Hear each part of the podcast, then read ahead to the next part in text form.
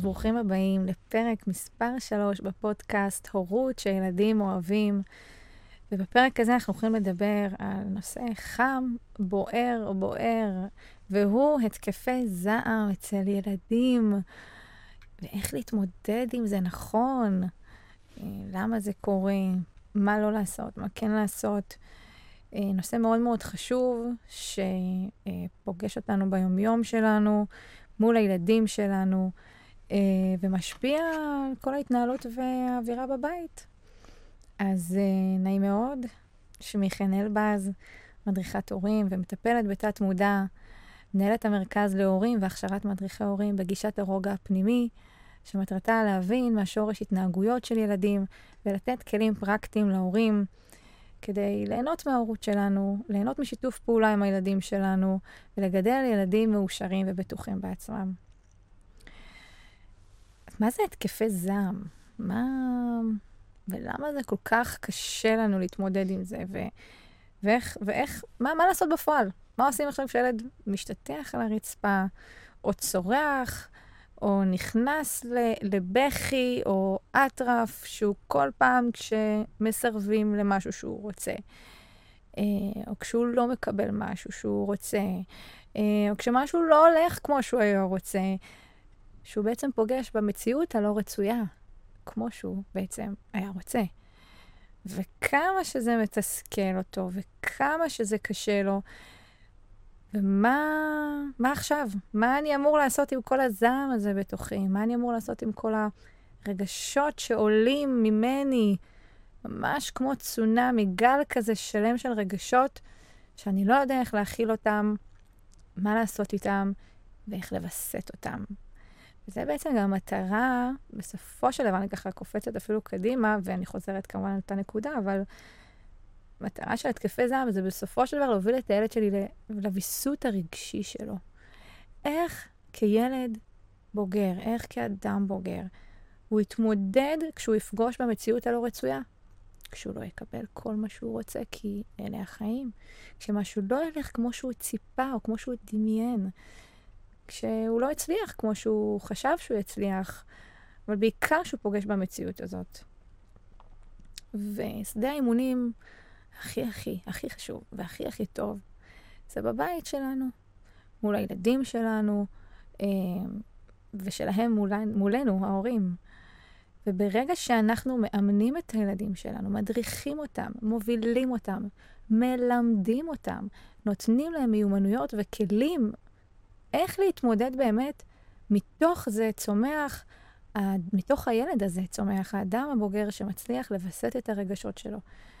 שלא כל תסכול יוביל להתפרצות זעם קשה, ומצד שני, גם שלא כל תסכול או משהו שיקרה לו יוביל לאיזשהו קושי רגשי או בכי עצור, שבסופו של דבר יצא בצורה כזאת או אחרת, כי הוא חייב לצאת החוצה. ברגע שהילד שלי חווה אה, ממש גל של רגשות, והוא מוציא את זה החוצה, אני רוצה דווקא לשמוח מזה. אוקיי, הוא פורק את זה החוצה. הוא מוציא את זה. ועכשיו מה שנותר לי זה לדעת איך להתמודד עם זה נכון. בהתקפי זעם, גם בקורסים שלי ובהכשרות שלי, אני מדברת על זה ככה ממש ממש ממש לעומק, מאיפה הם מגיעים.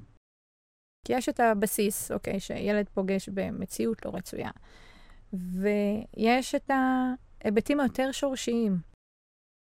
מה גורם לילד שכל דבר קטן שמצית אותו, כל, תחשבו שאנחנו מגיעים עם מצית, ומהמצית הזאת, כאילו הדבר הקטן שקרה, פתאום אנחנו רואים הר געש. איך זה קורה? ואיך זה קורה כל כך מהר? זאת אומרת, אני גם רוצה להבין שיש התקף זעם שהוא אה, נורמלי, טבעי, אה, כחלק מהתפתחות התקינה של הילדים, לקראת גיל שנתיים, ככה אנחנו נראה את זה מתחיל, ו- וזה ממש מאני טיים, איך אני מתמודדת עם זה, אבל יש רבדים נוספים.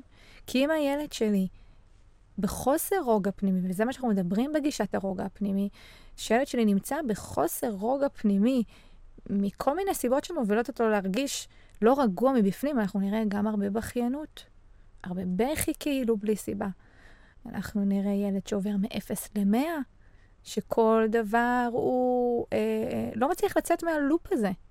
ואנחנו נכנסים יחד איתו ללופ מבלי רגע שנייה לעצור ולהסתכל, אוקיי, מה הילד שלי צריך? למה קשה לו? איך אני יכולה לעזור לו? ובעצם, כשאני מסתכלת על התקפי זעם, קודם כל ממקום טבעי ותקין, אבל לא רק זה, אלא ממקום שיכול להיות שיש משהו מעבר שגורם לחוסר רוגע, ואז הביצית עוברת להר געש, אז אני מבינה שאני גם צריכה לתת מענה לשורש, לרבדים העמוקים יותר, ולא רק לסיטואציה עצמה.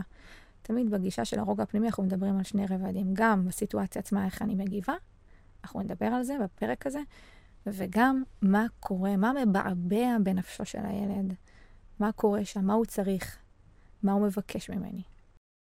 ואיך אני, כהורה שלו, יכול לעזור לו.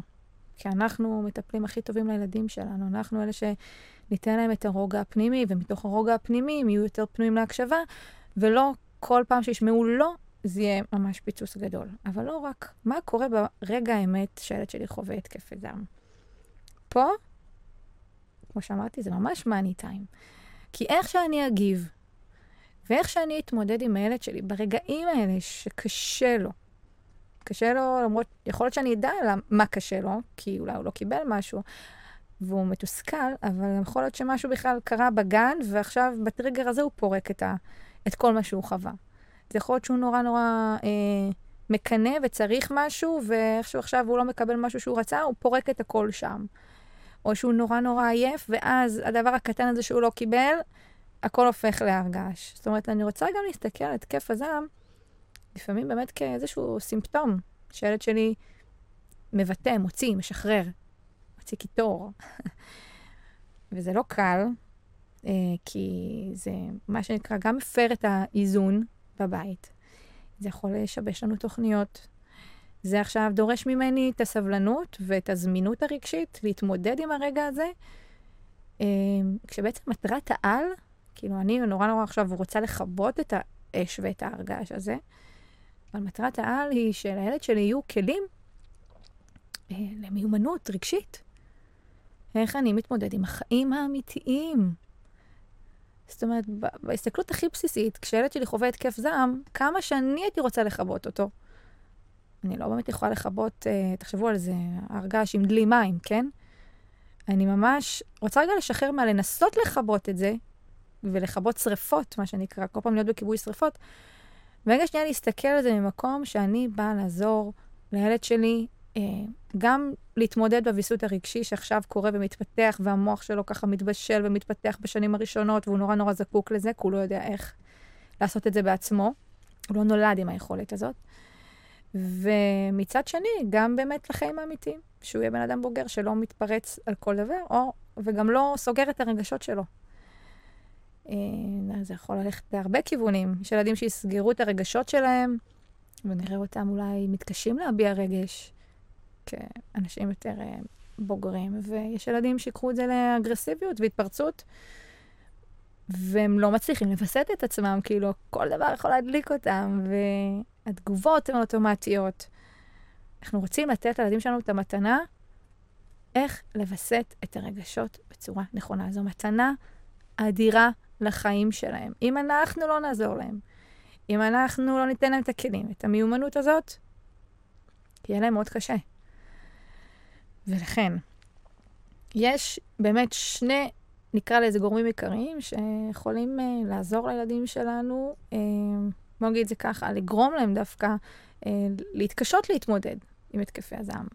הראשון, זה זה שעכשיו הילד שלי מתוסכל כי הוא לא קיבל מה שהוא רוצה. ואני, אה, כואב לי עליו, או אני מרחמת עליו, או אני ממש, כואב לי לראות אותו בוכה ומתוסכל, ואני נורא נורא רוצה לקחת ממנו את הקושי הזה, את התסכול הזה. שאני רוצה שהוא יהיה שמח, אני רוצה שיהיה לו טוב, אני לא רוצה שהוא יבכה. אה, ואני גם אולי בראש עובר לי, בסדר, מה אני עכשיו נלחמת איתו? למה אני מתעקשת על זה? אה, טוב, אז בסדר, אז אני, אני אתן לו רק כדי שהוא לא יבכה. וברגע הזה שאני כביכול מרחמת עליו, או כואב לי, או רוצה שיהיה שקט, ואני משנה את הדעה שלי ונותנת לילד את מה שהוא רצה מלכתחילה בכזאת חדות, זאת אומרת, אוקיי, אתה לא יכול, אי אפשר, הילד בוכה, טוב, בסדר, תיקח. אבל, או מוסיפה איזשהו uh, תנאי כזה רק בשביל לא לצאת, כאילו אני נשברתי.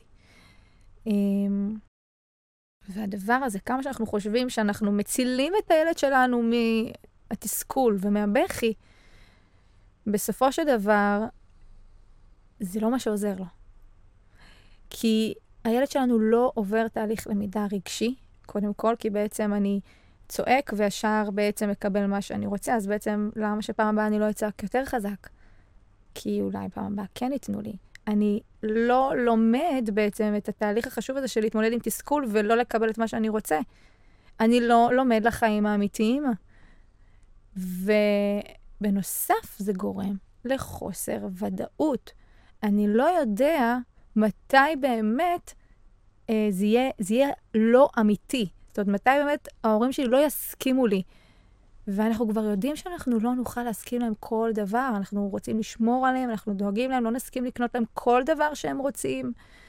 אנחנו לא נוכל להסכים להם לכל דבר, כל גחמה קטנה, כל דבר שהם יבקשו, לפעמים כי באמת אי אפשר. ולפעמים כי באמת אנחנו רוצים לשמור על הבריאות שלהם, לא כל דבר שהם ירצו הם יקבלו. וברגע שאנחנו מבינים את זה מגיל צעיר, שזו בעצם מתנה לתת להם תחושת ודאות, לתת להם שמישהו פה שומר עליהם, שמישהו פה דואג להם, אה, זה, זה בעצם לתת להם את הוויסות הרגשי ואת ההתמודדות לחיים.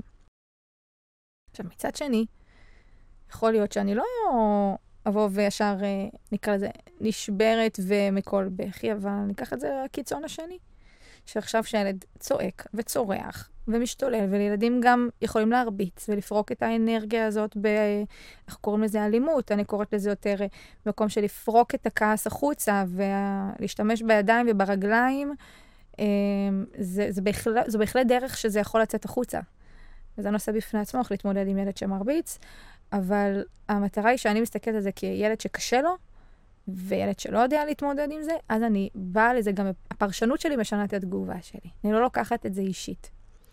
אבל בעצם מה שאני באה להגיד זה שברגע הזה שהילד מוציא החוצה את הכעס ואת הזעם, ואני מתחילה בלאיים עליו, שאם הוא לא מפסיק לבכות, אז הוא לא יקבל. ועכשיו הוא יקבל, אה, הוא יפסיד משהו אה, בגלל ההתנהגות הזאת, בגלל שהוא בוכה. שאם הוא לא יהיה בשקט, אז אנחנו נלך עכשיו הביתה. ואם הוא לא מפסיק לצרוח, אז הוא ילך לחדר. ובעצם כל התגובות שגורמות לילד שלי עכשיו אה, לסגור את הרגש בפנים, מה, לקחת את כל הרגש הזה, פשוט להשתיק אותו אה, תוך שניות. תחשבו כמה זה קשה, שאנחנו כועסים על משהו, מתעצבנים, מתחילים לצעוק, מישהו אומר, תירגע. אם אתה לא נרגע, אז מה אני יכול לעשות עם כל העצבים האלה בגוף כבן אדם אה, בוגר יותר? אז ילדים שבכלל עדיין לא יודעים לווסת רגשות, ואולי באמת חווים משהו, צריכים לפרוק משהו, או נורא נורא קשה להם, אז אה, על אחת כמה וכמה. ואם אני באמת, אם אני אומרת את המשפטים האלה, או מאיימת על הילד, או מנסה רק לכבות את זה ושהוא יהיה בשקט כאן, ועכשיו ושיתנהג יפה, מה שקורה, או שהילד יסגור את הרגשות בפנים, מהפחד להפסיד משהו, ויאגור את זה עד ההתפרצות הבאה, או עד הקושי הרגשי הבא, בכיינות, אה, כל דבר קטן הוא יבכה. זאת אומרת, הבכי צריך למצוא דרך החוצה, אז הוא יצא איכשהו. אה, אפשר לברוח מזה לגמרי. או שההתפרצות תלך ותגדל. באותו רגע שאני אאיים עליו, הוא ימשיך לצרוח, הוא יבעט יותר חזק, הוא יכעס יותר חזק, הוא ירגיש שלא מבינים אותו. אה, וזה באמת רגע שקשה לשני הצדדים. אין שום ספק. גם לילד וגם להורה. ואנחנו כאילו הדמות שאמורה להכיל את זה, וזה לא קל להכיל את זה, כי ההתפרצות מאוד מאוד קשה. אבל אם אני מצליחה לתפוס את זה עוד ברגעים הקטנים האלה, שכבר אני יכולה לדבר איתו על קצת על מה שהוא מרגיש, אם הוא כועס על משהו, מתוסכל ממשהו, או עצוב ממשהו, או נורא נורא רוצה משהו, רק בשביל התחושה שאני מבינה אותו, ברגעים האלה שהוא באמת עוד פנוי להקשיב. אז זה כבר משהו שיכול לעזור. הילד מתחיל להבין מה הוא מרגיש, וזה עדיף הרבה יותר מאשר לנסות להשתיק או לכבות את הבכי וההתקף זעם הזה. ודבר נוסף, מאוד מאוד מאוד מאוד מאוד מאוד חשוב, ברגע הזה שהילד מתוסכל וכועס, או חווה התקף זעם, והוא בוכה נורא, ברגע הזה המון המון הורים מתחילים להסביר. מסבירים למה לא, ולמה כן, ומתי כן ומתי לא.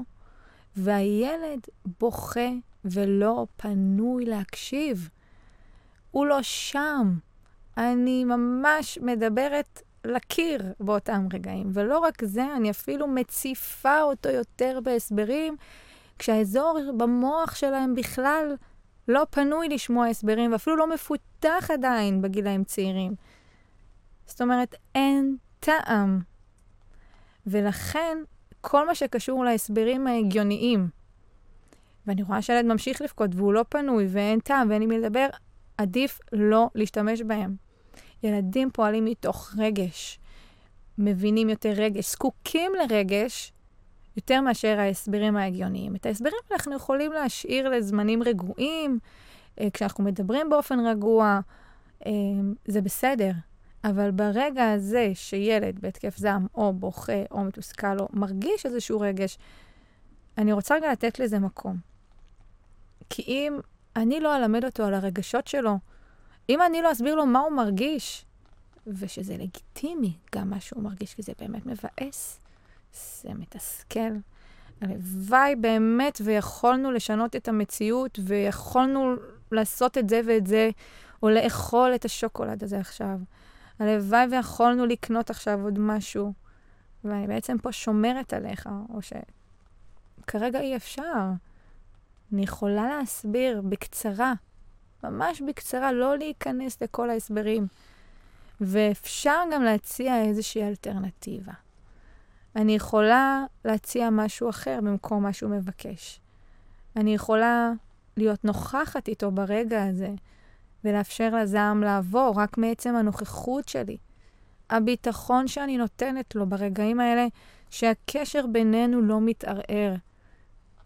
שאני פה איתך גם כשקשה לך, ולא רק כשאתה הילד השמח והרגוע והמקשיב והילד הטוב. אני אוהבת אותך ללא תנאי. וברגע שהילדים שלנו מרגישים שאנחנו אוהבים אותם באמת, כי אלה הרגעים שבהם נמדדת אהבה, נכון? זאת אומרת, לא רק כשטוב, אלא גם בפחות. והרגעים האלה הם אלה שבונים גם אצל הילד, מעבר לוויסות הרגשי, ומעבר לביטחון העצמי שהם בסדר כמו שהם, והאהבה פה לא מתערערת, הם לא צריכים לרצות ולהשתנות, הם באמת נותנים להם יותר רוגע פנימי בסופו של דבר. כי אני יודע שמבינים אותי, אני יודע שרואים אותי, יש לי על מי להישען, יש מי ששומר עליי, יש מי שדואג לי ולא נבהל מכל התפרצות זעם ורגש שאני חווה. ואני באמת יכול, מה שנקרא, להישען אחורה ו- ולסמוך. שאגב, מכאן גם נובעת הסמכות ההורית שאנחנו כל כך uh, רוצים וחשוב לנו, כן? הילד סומך עליי, כי אני שומרת עליו ואני מכילה אותו. וכמובן, כמובן, כמובן, אם אני מרגישה שיש חוסר רוגע פנימי, שהילד שלי מכל דבר קטן מתפרץ, מכל דבר קטן הוא בוכה, כל הדבר הזה אלה סימפטומים. וממש חשוב לי שנבין את הנקודה הזאת, שלא כל בכי ולא כל התנהגות, גם באופן כללי, נכון, אנחנו פה מדברים על התקפי זעם ובכי ואיך להתמודד, אבל אני גם תמיד רוצה להבין את השורש, ואם יש משהו מעבר שהילד שלי זקוק לו. ולא רק ברגע הזה שהוא זועם, או כועס, או מתפרץ, או בוכה, אלא ברגעים אחרים שאני יכולה לעזור ולתת לו את המענה. וככה בעצם אנחנו נותנים גם מענה לשורש, ומשקים את השורש ומטפחים את השורש, כדי שגם ברגעים שהתסכול יגיע, יהיה לילד וגם לנו יותר קל להתמודד, ומפעם לפעם נראה את התקפי הזעם הולכים ומתרככים. נראה ילד שיודע לווסת את הרגשות שלו. נדבר איתו על הרגשות שלו. נדבר איתו כשהוא רגוע יותר. נתמוך בו, נעזור לו בתהליך החשוב הזה לחיים שלו, וגם יהיה לו קל יותר, וגם לנו. אז uh, עד כאן הפרק uh, בנושא התקפי זעם, uh, איך להבין את הילדים שלנו טוב יותר, איך לעזור להם ברגע ובסיטואציה, מה לא להגיד, מה לא לעשות, ומה הם כן באמת צריכים ברגעים האלה. תודה שהייתם איתי, ניפגש בפרק הבא.